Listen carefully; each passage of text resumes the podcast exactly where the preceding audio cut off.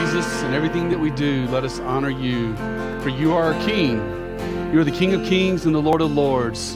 And you've saved us. You've redeemed us. You purchased us at Calvary. And we thank you for that, Lord. Lord, thank you for Sunday morning. Thank you for the fellowship of believers. God, I pray that every heart will be prepared as we study your word. I pray that every heart is hungry and wants to learn and grow in their love and their devotion and in their relationship with you, Lord. And part of that is understanding heaven. So, Lord, help us. Father, if, if, it's, if it's possible with our finite minds to understand the infinite this morning, to understand heaven, Lord, we love you and we praise you and we just we rejoice. Minister to us now by the Holy Spirit. Minister to every heart this morning, including mine, God. Minister to us all by your Holy Spirit through the Word. In Jesus' mighty name I pray. All God's people said, Amen. Amen. You may have a seat. Praise the Lord. Y'all come ready to study. And if you don't have your Bible, the, the verses will be on the screen. But I have an amazing opportunity this morning. I'm so excited to be teaching this Sunday and next Sunday on the subject of heaven. Heaven. One of the first things after I became a Christian is I had all these questions about heaven. And I just want to put this out there on the forefront if you can take if you're taking notes. There's a book out there by Randy Alcorn called Heaven. It is the most comprehensive, in depth book I've ever read on the subject of heaven. I cannot cover everything there is to cover about heaven in two Sundays. I'm, I'm going to try to cover a lot, but Randy Alcorn does an excellent job it's Randy Alcorn by Heaven. You can get it on Amazon. And he goes from everything about from the New Jerusalem to where heaven is to are, do, do dogs go to heaven? he talks about everything. So I just want to encourage you to, um, to get that book if you want to study more about heaven. You know, I got reminded, uh, we laid my best friend to rest yesterday. It was tough. And uh, so I had a funeral I was at yesterday where my best friend was laid to rest from high school. And then Wednesday, I did another funeral. So as I'm studying heaven this week, I had these two reminders of, you know, each and every one of us, you know, believers and unbelievers, no matter what, you, you, you have eternity ahead. You have eternity ahead. And when you step into eternity, you're going to be gone for a long time. There's nothing more important than your eternal salvation. But I got reminded this week of, of the, the, the brevity of life and it made my heart cling to God's holy word and every truth that is written in Scripture about heaven. Heaven is our inheritance. We serve an awesome, amazing, loving, kind Heavenly Father who's not only forgiven us of our sins and caused us to be born again and brought us into the family of God, but He's prepared an, an eternal home for us. And, and the cool thing is, there's a lot we can learn about heaven here on earth because it's written in the Word. So, y'all ready to dive into it? Okay, cool deal. Well, um, Father God in heaven, thank you, Lord, for your Word. Lord, as we look at it, strengthen us, teach us this morning. In Jesus' mighty name I pray. Amen.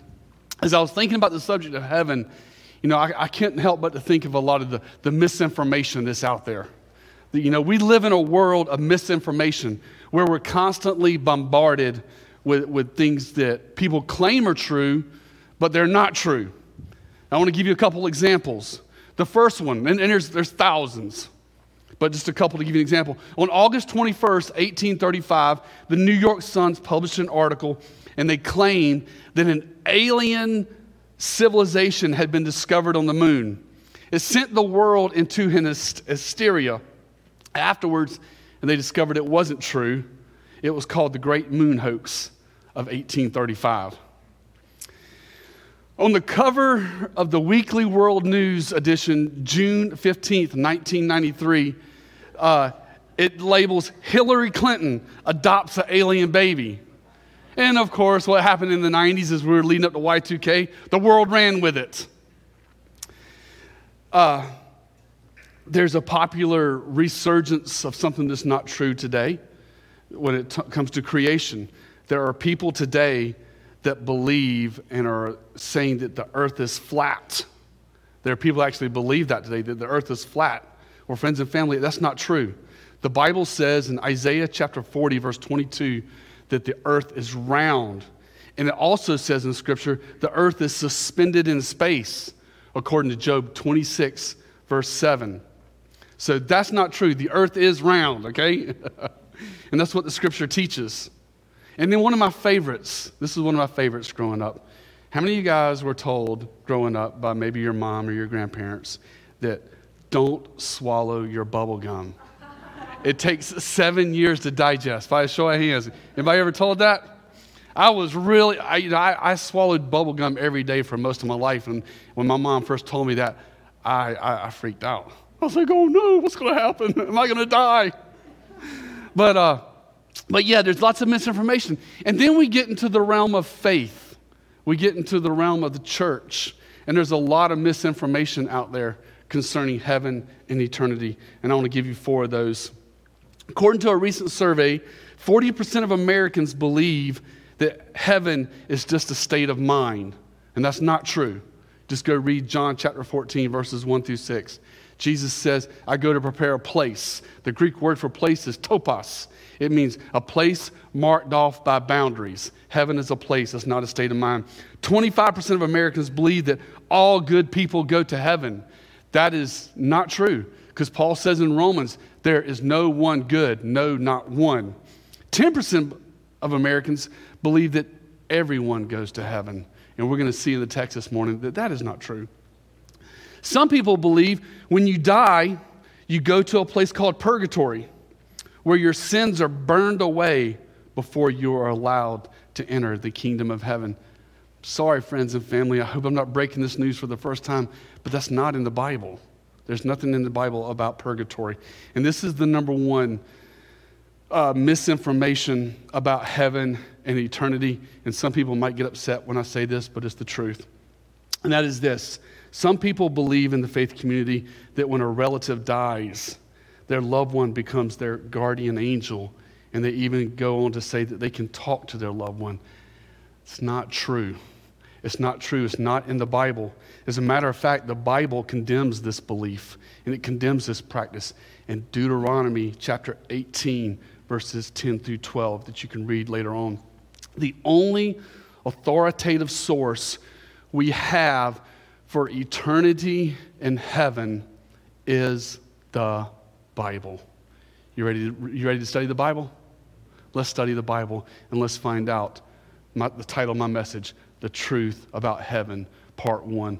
I went through Revelation chapter 21 and 22. There's about 15 teaching points in these two chapters. I'm going to cover the first eight this morning. So let's take a look at it. Revelation chapter 21, verse 1 says, Then I saw a new heaven and a new earth, for the first heaven and the first earth have passed away, and there is no longer any sea. The first point I want to present to you this morning about heaven and eternity is that there will be a destruction. There will be a destruction and a new creation.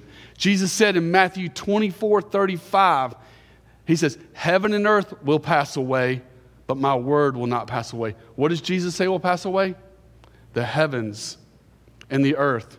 Peter said, the Apostle Peter said in 2 Peter 3 10 through 11, he talks about this day that the, the heavens and the earth are going to pass away. And why is it going to pass away? Because God's going to wipe away sin. He's going to make a brand new heaven and a brand new earth. But Peter says in 2 Peter chapter 3, but the day of the Lord will come like a thief, in which the heavens will pass away with a roar and the elements will be destroyed with intense heat. In other words, global warming is coming and the earth and its works will be burned up. Since all these things are to be destroyed in this way, what sort of people ought you to be in holy conduct and godliness? So the scripture teaches, the Bible teaches, that the heavens and the earth are going to be burned up. See, family, this world is wrecked by sin, and it's all around us. And I don't know about you, but I hate sin. I hate darkness. I hate death. I hate disease. It breaks my heart every funeral I go to when I see a loved one pass away. Why do people pass away? Why do people die? Why do people have diseases? Why are there bad things in this world? Because of the curse. Mankind, from Adam and Eve to you and I, we, we rebelled against God and we brought the curse and we live in this fallen world. And God is going to uh, completely create a new heavens and a new earth. So, what do we do with our material possessions today? Hold them lightly. A very well known theologian that I, I really like to listen to, she says this hold on to it lightly. It's all going to burn. Her name is Irene Ford. But that's a famous quote in our house when, when things get tough and we see the consequences of sin in the world. And we're like, you know what? I'm not, we're not holding on to this. We're going to hold on to Jesus because everything else is going to be burned up. God is going to make everything brand new. That should bring our hearts joy and excitement as we look forward to a world. I mean, unless you like death, if you like death, if you like sickness, if you like disease, then it's sad news. But if you like life, wholeness, healing, and a perfect world, this, this should bring your heart great joy. It's going to be like the Garden of Eden before the fall. So there will be a destruction of the old earth in eternity, and there will be a new heavens and a new earth where life reigns. It's going to be mind blowingly amazing. I believe we're going to get there and our jaws are going to drop to the ground. We're going to be so amazed at this new heavens and this new earth. It's going to be awesome. Let's look at verse 2 because we're going to make it through the whole chapter. He says, And I saw the holy city the new Jerusalem coming down out of heaven from God, made ready as a bride adorned for her husband. Truth number two, I'll recap these at the end if you need to, if you, if you, miss, if, you're, if you miss any, is this the new heavens and the new earth will have a capital. They will have a capital. In other words, there will be a headquarters. And that headquarters will be, the, what is it? Look at the verse yourself. Your scripture says, And I saw the holy city, the new Jerusalem, coming down out of heaven. I believe, as Revelation chapter 21, verse 2 says, and John chapter 14, that this new Jerusalem exists today. It exists today. We call it heaven. This is where, when believers pass away, when it says 2 Corinthians 5 8 to be absent from the body, be present with the Lord, they go to this place called heaven the New Jerusalem. Jesus said in John chapter 14, he told his disciples on the evening before his crucifixion, he said, Do not let your hearts be troubled. You believe in God, believe also in me. In my Father's house are many mansions. If it were not so, I would have told you, I go and prepare a place for you. And if I go and prepare a place, I will come again and take you to myself. Thomas says, Lord, we don't know what you're doing. What's going on? What's going to happen? And Jesus said in John 14, 6, I am the way, the truth, the life. In John chapter 14, uh, Jesus is talking about this new Jerusalem that we see coming down out of heaven. Later on in the book of Acts, about 12 years after Jesus ascended, Paul was dragged out of the city. He was stoned by the religious leaders for bringing the gospel. And then uh, 2 Corinthians chapter 12, verse 2, he describes this out of body experience. They, they dragged him out of the city, they stoned him. And in 2 Corinthians 12, 2, he says, I know a man in Christ who 14 years ago, whether in the body I do not know, or out of the body I do not know. God knows. Such a man was caught up to the third heaven. Okay? So, biblically speaking, according to the Bible, there's only three heavens. People talk about five heavens, ten heavens, seven heavens. There, there's no biblical support for that the, the, the biblical support for heaven is that there are three heavens. The first heaven is the atmosphere around the earth. We see the birds and planes going through it, that blue sky. Then the second heaven is the universe, endless in every direction. But then the Bible says there's a place called the third heaven. And that third heaven is the New Jerusalem, and it's going to be the capital of the new heavens and the new earth. And it's going to be amazing. Verse 3. Verse 3 looking at the glory and the truth about heaven. Verse 3 says, And I heard a loud voice from the throne saying, Behold, this, is, this, this one right here might be the greatest truth of heaven, right here. Behold, the tabernacle of God is among men, and he will dwell among them, and they shall be his people, and God himself will be among them. The third truth, the third, and I will add to it, the greatest truth about heaven is this God will be there. The Lord God Almighty will be there. His presence, His power, in his glory in his person. You will see him, okay? You will see him. Now, if we saw him right now, if God showed up right now, we'd all va- be vaporized. We'd all be dead because he's so holy and he's so pure. But at the resurrection, God is going to give us a resurrected body, a brand new body.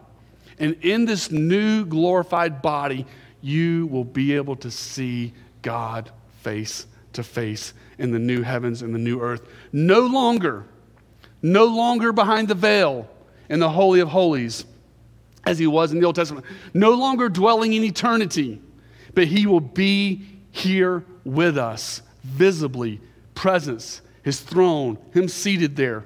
Psalm 73, verse 25 says, Whom have I in heaven but you? And besides you, I desire nothing on earth.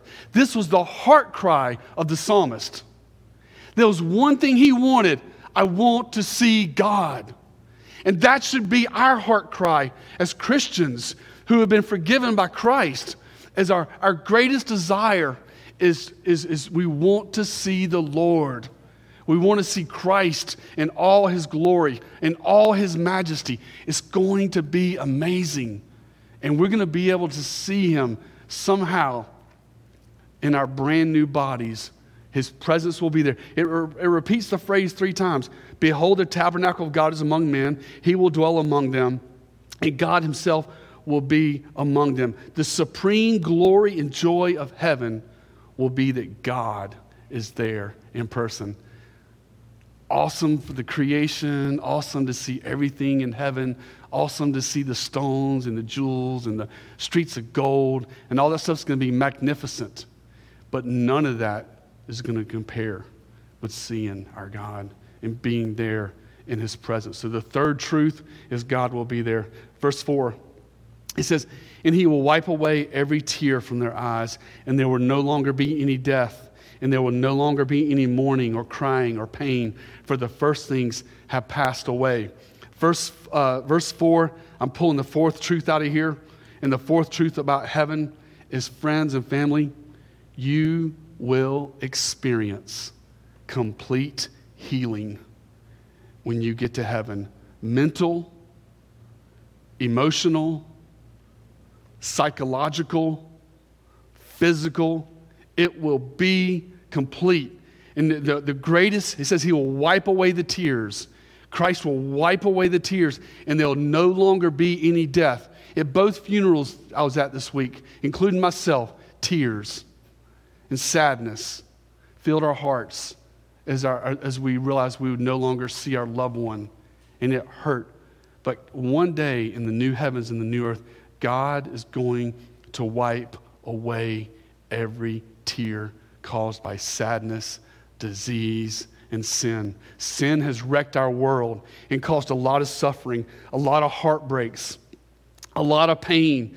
Seeing a believer abandon faith in Christ or watching a loved one suffer with cancer or seeing my, my 50 year old best friend from high school pass away. It hurts and it goes deep, but Christ will wipe away every tear caused by the pain of this fallen world. And God will remove all memory of sorrow and pain because heaven is going to be perfect. You, you can't even imagine it right now. Don't even, I, don't, I, would, I would say try, but you can't imagine it because our, in our world, in our minds, in our hearts, we we've experienced sorrow. We've experienced sadness. Bad things happen in this life. So, for our, our feeble earthly minds, we can't even think what that would be like. But hang on, it's coming. It says it right there in, in verse 4. No, lo, no more mourning, no more crying, no more pain. For these things uh, will, will be gone. No longer any death. You know, one of the common questions I get when we start talking about heaven is will we remember pain? Will we remember tragedy? Will we remember loved ones or friends that didn't know Christ? I find my answer to this question in Isaiah chapter 65, verse 17, which it says, For behold, I create a new heavens and a new earth, and the former things will not be remembered or come to mind. There will be no sadness, mourning in heaven for all eternity. We will have perfect hearts, perfect minds, and there will be no sadness. So, to answer that question is no, we won't. Because that's pain, that's sorrow, that's tragedy. And pain, sorrow, and tragedy have no place in heaven. Let's continue. Verse 5 says, uh, And he who sits on the throne said, Behold, I am making all things new. And he said, Write, for these words are faithful and true. Look at the end of verse 5. He says, Write for these words. What words are we talking about here? We're talking about eternity. We're talking about heaven. We're talking about the New Jerusalem. He says, For these words that I'm saying here, they are faithful and true. Everything written in Scripture about eternity and heaven is fact, is true. It's not a myth. It's not our opinion. It's not our religion.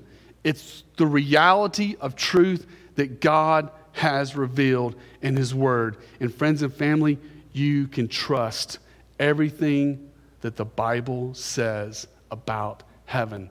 Not about the media, not about the religious world or, or, or, or other things that's said out there, but, but what the Scripture says about heaven is true and is, and, and is facts. And everything that contradicts it is not true, is false. So we hold to Scripture. Um, it's faithful, man. This is coming. Ready or not, heaven is coming one day in eternity. Look at verse 6. And he said to me, It is done. I am the Alpha and the Omega, the beginning and the end. I will give to the one who thirsts from the spring of water of life without cost.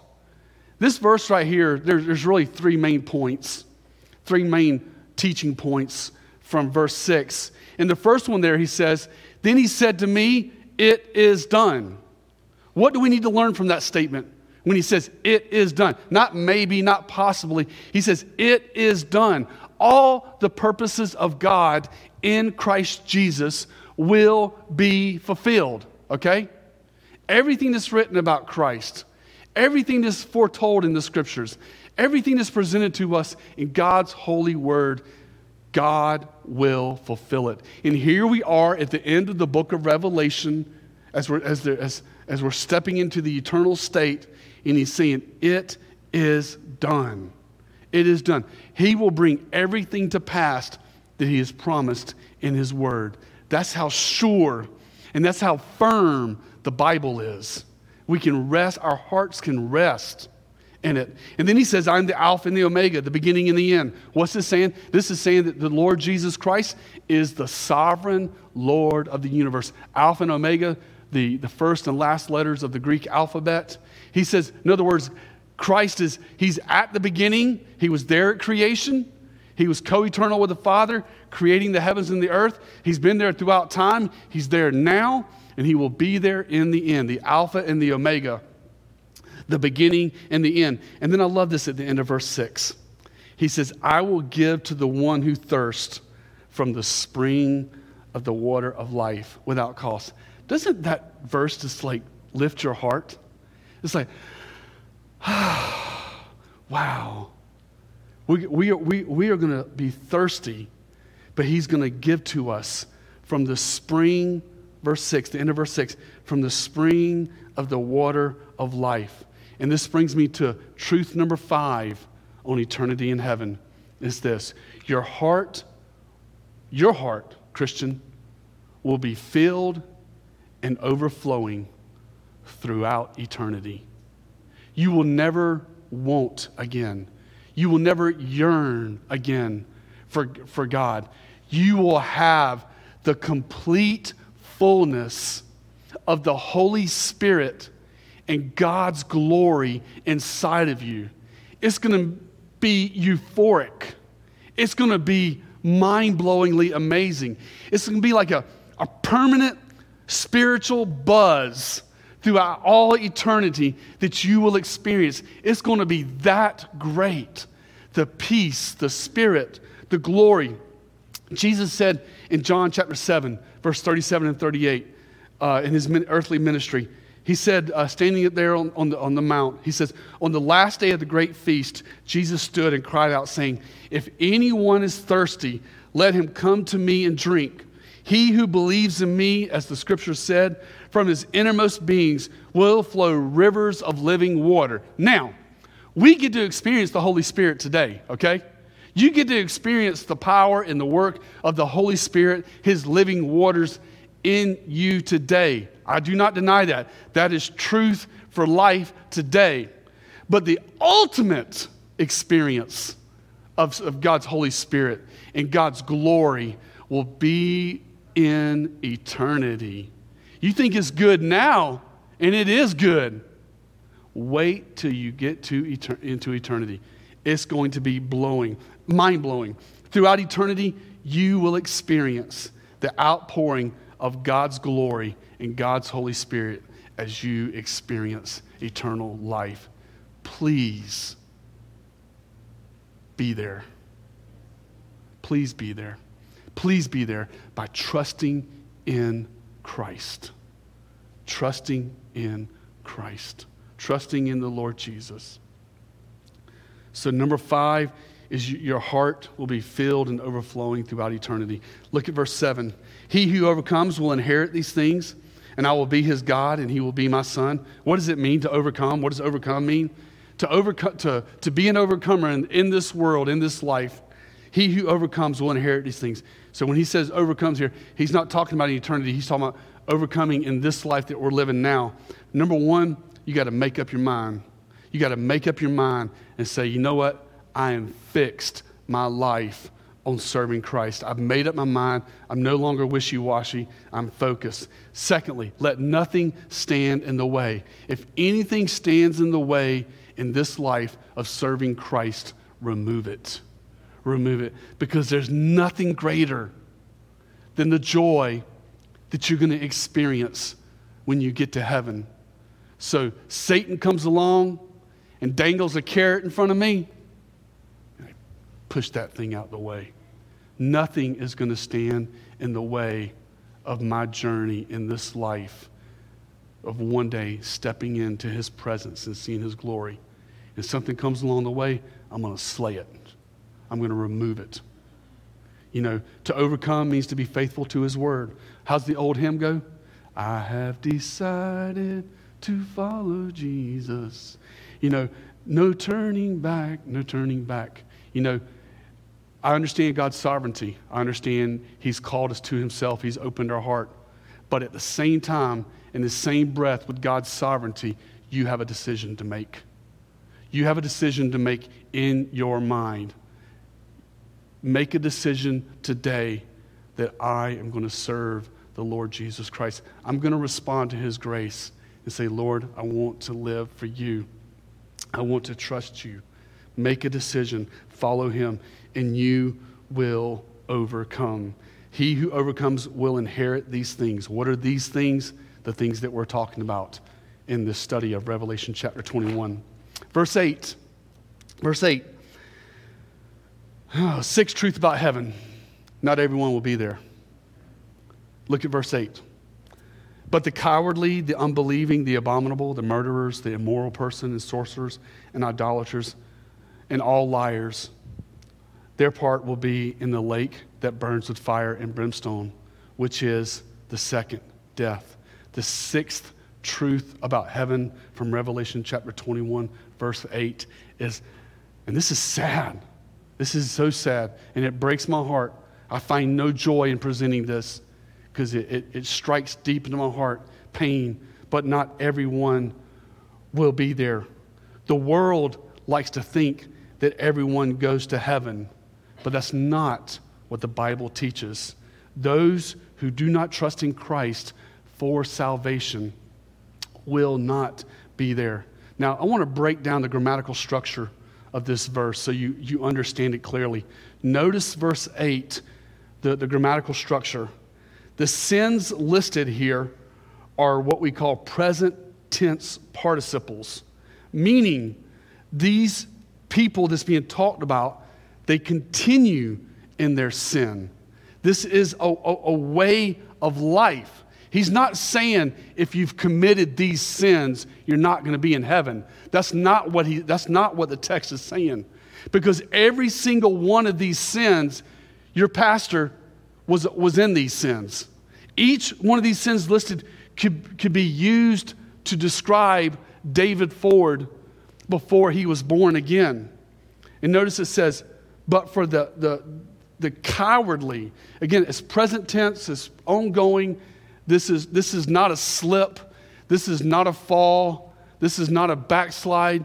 This is, they, they continued, the present tense participle, they continued throughout their life. They rejected Christ and they chose this way of life. But the first one there, it says cowardly. Cowardly is a, a mix, the, the Greek word that's used there, it's a mixture of unbelief. These individuals hear the gospel, know the gospel, but they never get saved and they never give their life to Jesus. Then the next one is unbelieving. This is those who reject God. Abominable and sorcerers. That word means to be filled with witchcraft, wickedness, and, and, and evil, sorcery, witchcraft. You know, um, has no part in the, in the Christian life. Murderers, you know, those are people that live a life of killing, and not only killing people, but a life of hatred. Because Jesus says, He who hates his brother without cause is what? A murderer. You know, this is a way of life. This is deep in darkness. This is a rejection of the Lord Jesus Christ and choosing the life of sin. Then, immoral persons. Some of your translations add sexual immoral, and that's what the Greek word that's used here refers to is sexual immorality.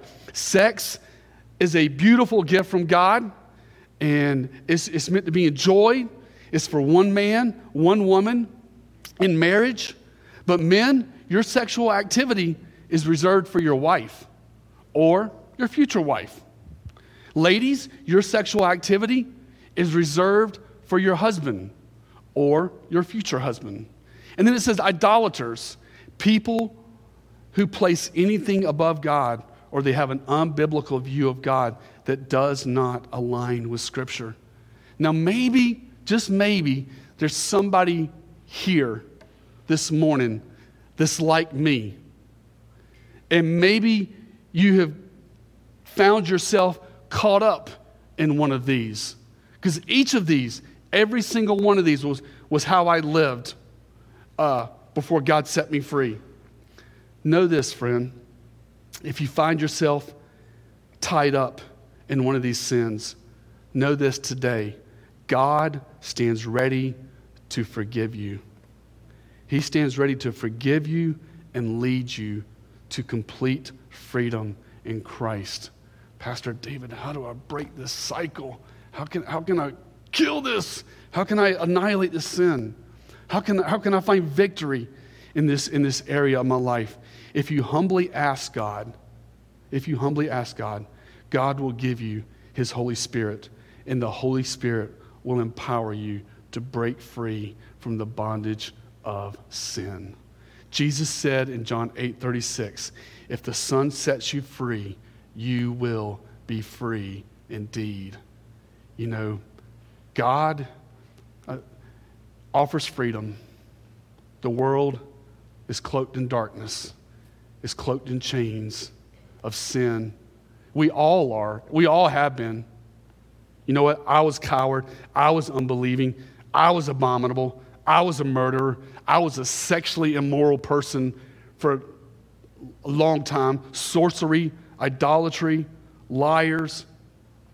But then the Lord Jesus Christ opened my heart, set me free, forgave me of all my sins, and He offers complete forgiveness of these sins and complete freedom if we will just humble ourselves and ask Him. Let's continue. So, not everyone will be there, but only those who trust in Christ. John 14, 6, Jesus said, I'm the way, the truth, the life. No one comes to the Father except by me. Now, what will heaven look like? What will heaven look like? What will, what will we see? Can, can, we, can we glean some imagery today? Yes, we can. Look at verse 9. What, is, what will we see when we get to heaven? He says, Then one of the seven angels who had the seven bowls full of the seven last plagues came and spoke with me, saying, Come here, and I will show you the bride, the wife of the Lamb. And he carried me away in the Spirit to a great and high mountain and showed me the holy city, Jerusalem, coming down out of heaven from God. Just want to stop right there. Verse 10, it says, He carried me away in the Spirit to a great and high mountain. You know, this is, there's an important point here. How do you get to heaven? I mean, can I, can I get on the Space Shuttle Challenger? Can I rocket off into outer space and just hit it full thrust and go forever and then one day show up at this golden, beautiful city? No. Heaven and eternity in God is outside the realm of time and space. We call the, the word theologians like to use is transcendent.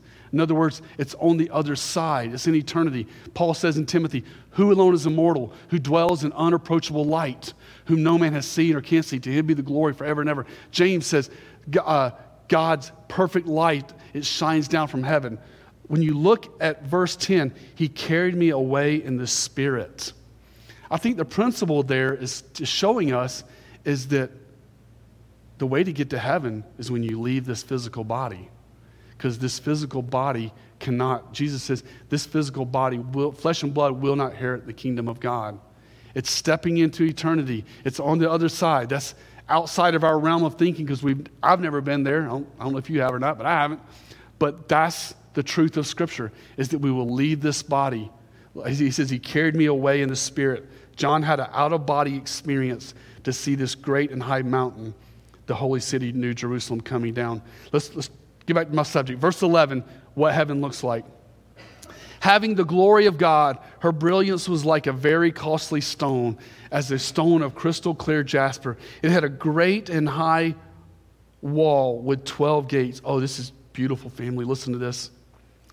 And at the gates, 12 angels, and the names were written on them, which are the names of the 12 tribes of the sons of Israel. Here we are at the end of the New Testament, and God, through his, the Holy Spirit, is still talking about ancient Israel.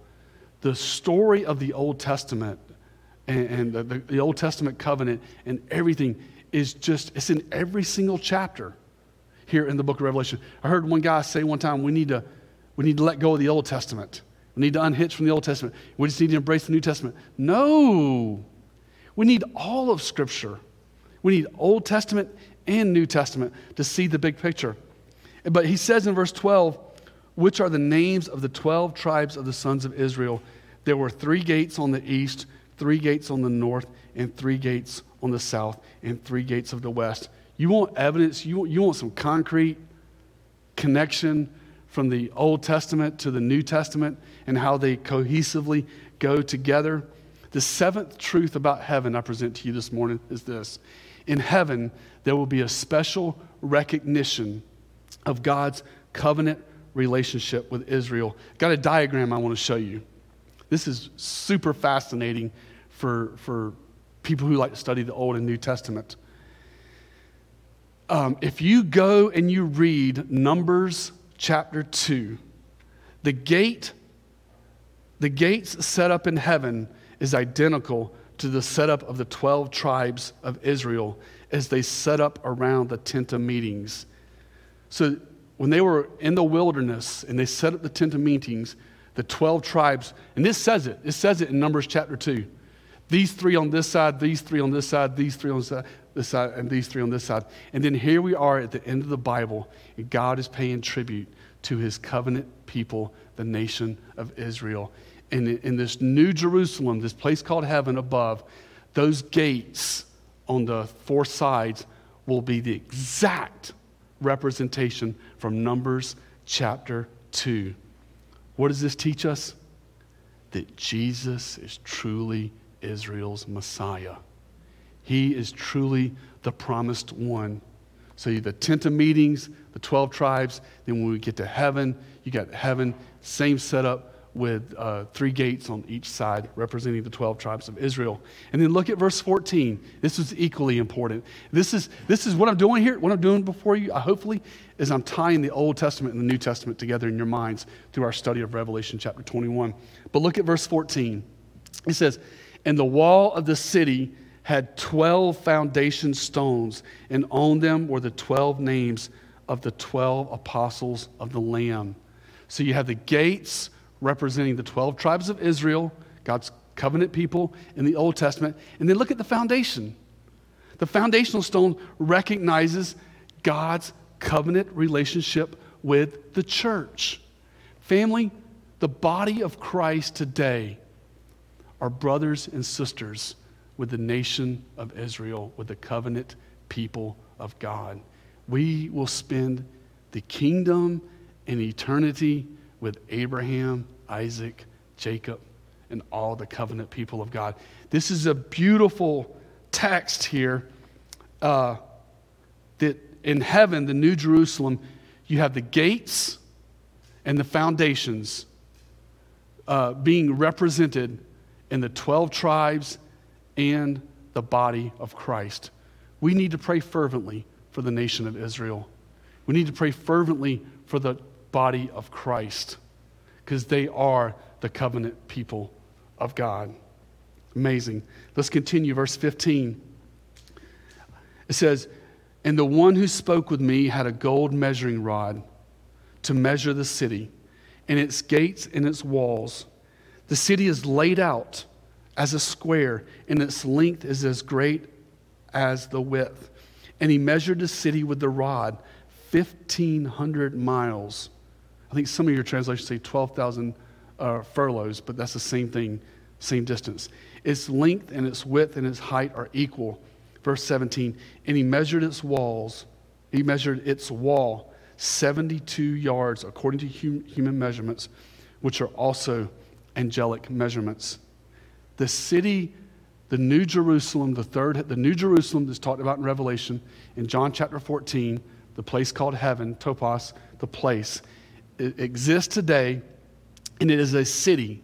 It is a city laid out in a perfect square, 1,500 miles wide by length, by height. It's like a perfect cube.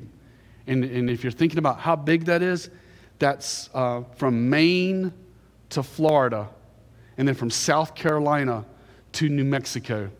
It's a perfect square, golden, beautiful city. At its base, go home and do the math, check behind me, but at its base, it is 2,250,000 square miles at its base. It is, and if, if you do the measurements for the height, is 780,000 stories high. And the cool thing about heaven is there's plenty of room for all to come. Let's be inviting our friends and our family. Let's invite everyone to come to heaven by trusting in Christ. It's going to be this beautiful, magnificent city that's going to be the capital of the new, of the new heavens and the new earth. And I get that. Two, I'm going to repeat that in case you missed it. At the base, if, you, if 1,500 miles by 1,500 miles is 2,250,000 square mile footage at the base. And if there's layers, which we don't know, the scripture doesn't say, there's going to be even more room. But here's the cool thing this is just going to be the capital. Heaven is just going to be the capital of the new earth. You're going to have the rest of the planet, the rest of the planet to populate. There's more than enough room for all to come. So let's be inviting to be a part of this great and awesome kingdom called heaven. Verse 18, verse 18 says, The material of the wall was jasper, and the city was pure gold, like clear glass. The foundation stones of the city wall were adorned with every kind of precious stone. The first foundation stone was jasper, the second sapphire, the third chalcedony, the fourth emerald, the fifth sardonyx, the sixth sardis, the seventh chrysolite, the eighth beryl, the ninth topaz, the tenth chrysoprase, the eleventh jacinth, the twelfth amethyst, and the twelve gates were twelve pearls. Each one of the gates was a single pearl. That's going to be a very large gate. And the gate is going to be made of pearls, Ladies, you like pearls? I love seeing pearls on my wife. But the gates in this city, they're going to be they're going to be pearls. They're going to be beautiful pearls. And it says, uh, in the verse halfway through verse 21, and the streets of the city was pure gold, like transparent glass. I saw no temple in it, for the Lord God, the Almighty, and the Lamb its temple. And the city has no need of the sun, of the moon to shine on it, for the glory of God has illuminated it, and the lamp is the Lamb. The eighth, my final bullet point this morning, my teaching point this morning on heaven, and the eighth truth about heaven is this it will be beautiful. It will be beautiful. It will be mind blowingly amazing. You're going to get there and you're going to be like, wow, this is awesome. This, uh, uh, this is amazing. God's glory and light will radiate throughout the city called the New Jerusalem. Back at verse 18, he describes it as pure gold, like clear glass. Verse 19, it's adorned with every kind of precious stone. Verse 21, the 12 gates were 12 pearls. We talked about that. The street, uh, verse 21, the streets of the city was pure gold, like transparent glass. John, at this moment, I don't know how he's surviving because he's just being floored at this beautiful vision of heaven. It's filled with the most costly, precious stones that you will ever lay your eyes on. Heaven will be the most beautiful place you have ever seen with your eyes. I've seen a lot of cool things in this world. I've been to Israel, I've been all across Europe, I've been to Niagara Falls. Uh, next month, me and my wife are going down to Key West for our 25th wedding anniversary. You know, I've, I've been all over the world, seen a lot of great sights around the world, and some of them just grab my attention in, in amazement how beautiful it is. Another one I'm looking forward to going to is the Grand Canyon. And I look forward to seeing all these places. But the place that's going to bring the ultimate joy and is going to be the most beautiful is when we step into heaven and we see this new Jerusalem. It's going to be, that's the best way I can describe this. It's going to be beautiful. You're, you're, you're going to be just over elated in joy. You're going to fall out in amazement. Jesus prepared all this for me. You know, the scripture teaches that I, I believe in a literal seven day creation. I'm one of them young earth guys. And, and I believe that God created this world in a literal six days. He spoke it into existence, and He created it all in six days. Jesus has been preparing the new Jerusalem, the third heaven, for 2,000 years. Oh my goodness, what is it going to be like? It's going to be amazing. If he did this in six days, what can he do in 2,000 years? It's going to be awesome. It's going to be amazing. Let's finish it up. Verse 24 through 26. It says, And the, the nations will walk by its light, and the kings of the earth will bring their glory into it. You know, I believe that um, in heaven, it's going to be a lot like the earth today, and life today, except there will be no sin. Oh, and there's another thing too. I, I, didn't talk about it, but back at verse 1, my heart got broken this week as I was studying this passage. And I was like, man, I don't like that. But it is what it is. There will be no more sea. Do you notice that back at verse 1? It says there will no longer be any sea. And as somebody who really loves to go deep sea fishing and spending time on the ocean, there'll be no more sea. But it is what it is. But this place is going to be amazing. It's going to be amazing. And verse 27 says, excuse, me, verse 26, and they will bring their glory and honor of the nations into it. So there will be some kind of worship taking place as we go to the new Jerusalem and the new heavens, the new earth, to see the Lord Jesus Christ, to see God in all his glory. So there will be offerings brought to him. And then verse 27 and nothing unclean and no one who practices abomination and lying shall ever come into it, but only those whose names are written in the Lamb's book of life. Going back to my starting point of my teaching this morning, talking about the misinformation. Friends and family, what I just presented to you, this is not misinformation. This is truth straight from God's word. This is the truth about heaven. We'll continue this study, but in case you missed a point, here they are. The truths from about heaven based on Revelation chapter 21. Number one, it will require destruction. There'll be a new heavens and a new earth. Heaven will have a capital. John chapter 14, Revelation chapter 21. God will be there in person. We will see him face to face. No, no, no more fate. You know, we have, we pray to him, we trust him, uh, we live by faith in him, but one day we'll see him face to face. You will experience complete healing. He will wipe away every tear, every heartache. He will remove it. Your heart will be filled and overflowing in joy, God's glory, and the Holy Spirit. We learned not everyone will be there according to Revelation 21 8. In heaven, there will be a recognition to God's covenant relationship with Israel and the church. We see that in the foundation, we see that in the gates, these beautiful pearl gates. And uh, heaven will be the most beautiful thing you have ever laid your eyes on. This, family, is truth that you can build your life on.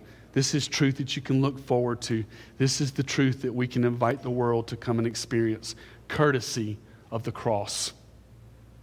Courtesy of the grace of God given to us freely by our great God and Savior, the Lord Jesus Christ. That is our inheritance, heaven. That's what we can live for. And if you're not a Christian, if you're not a believer, and you don't have the hope of heaven, it simply comes down to placing your trust in Christ, saying, Lord Jesus, please forgive me of my sin. I turn away from the old life.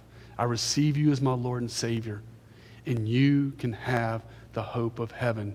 In the areas of your life that you struggle with, that we all struggle with. Man, I, brought so much junk into my Christianity, so, so many sins, so, many, so much that was just, just had a hold of me. But through discipleship and fellowship and growing in Christ, the Lord has brought me to a place of complete freedom. And He will do the same for you if you will just ask Him. Amen? Let's pray. Father God in heaven, I pray, Lord, for our, our body today, Lord, that we will rejoice. Rejoice that our names are, are written in heaven and that we have the hope of heaven ahead of us. Lord, let us take these truths to heart. Let us build our life on them, Lord. And Father, let the truth of heaven in our hearts and in our minds. Encourage us to reach out to the lost, to tell them about heaven, but more importantly, tell them how to get to heaven. And that's through you, Lord Jesus. We love you and we praise you. And Lord, if there be anyone that doesn't know you as our Lord and Savior, I pray that today will be the day of salvation. That today will be the day they put their trust in you and live for you. Lord, we love you and we praise you. And we thank you for Revelation chapter 21 and everything we've learned. In Jesus' mighty name I pray. Amen.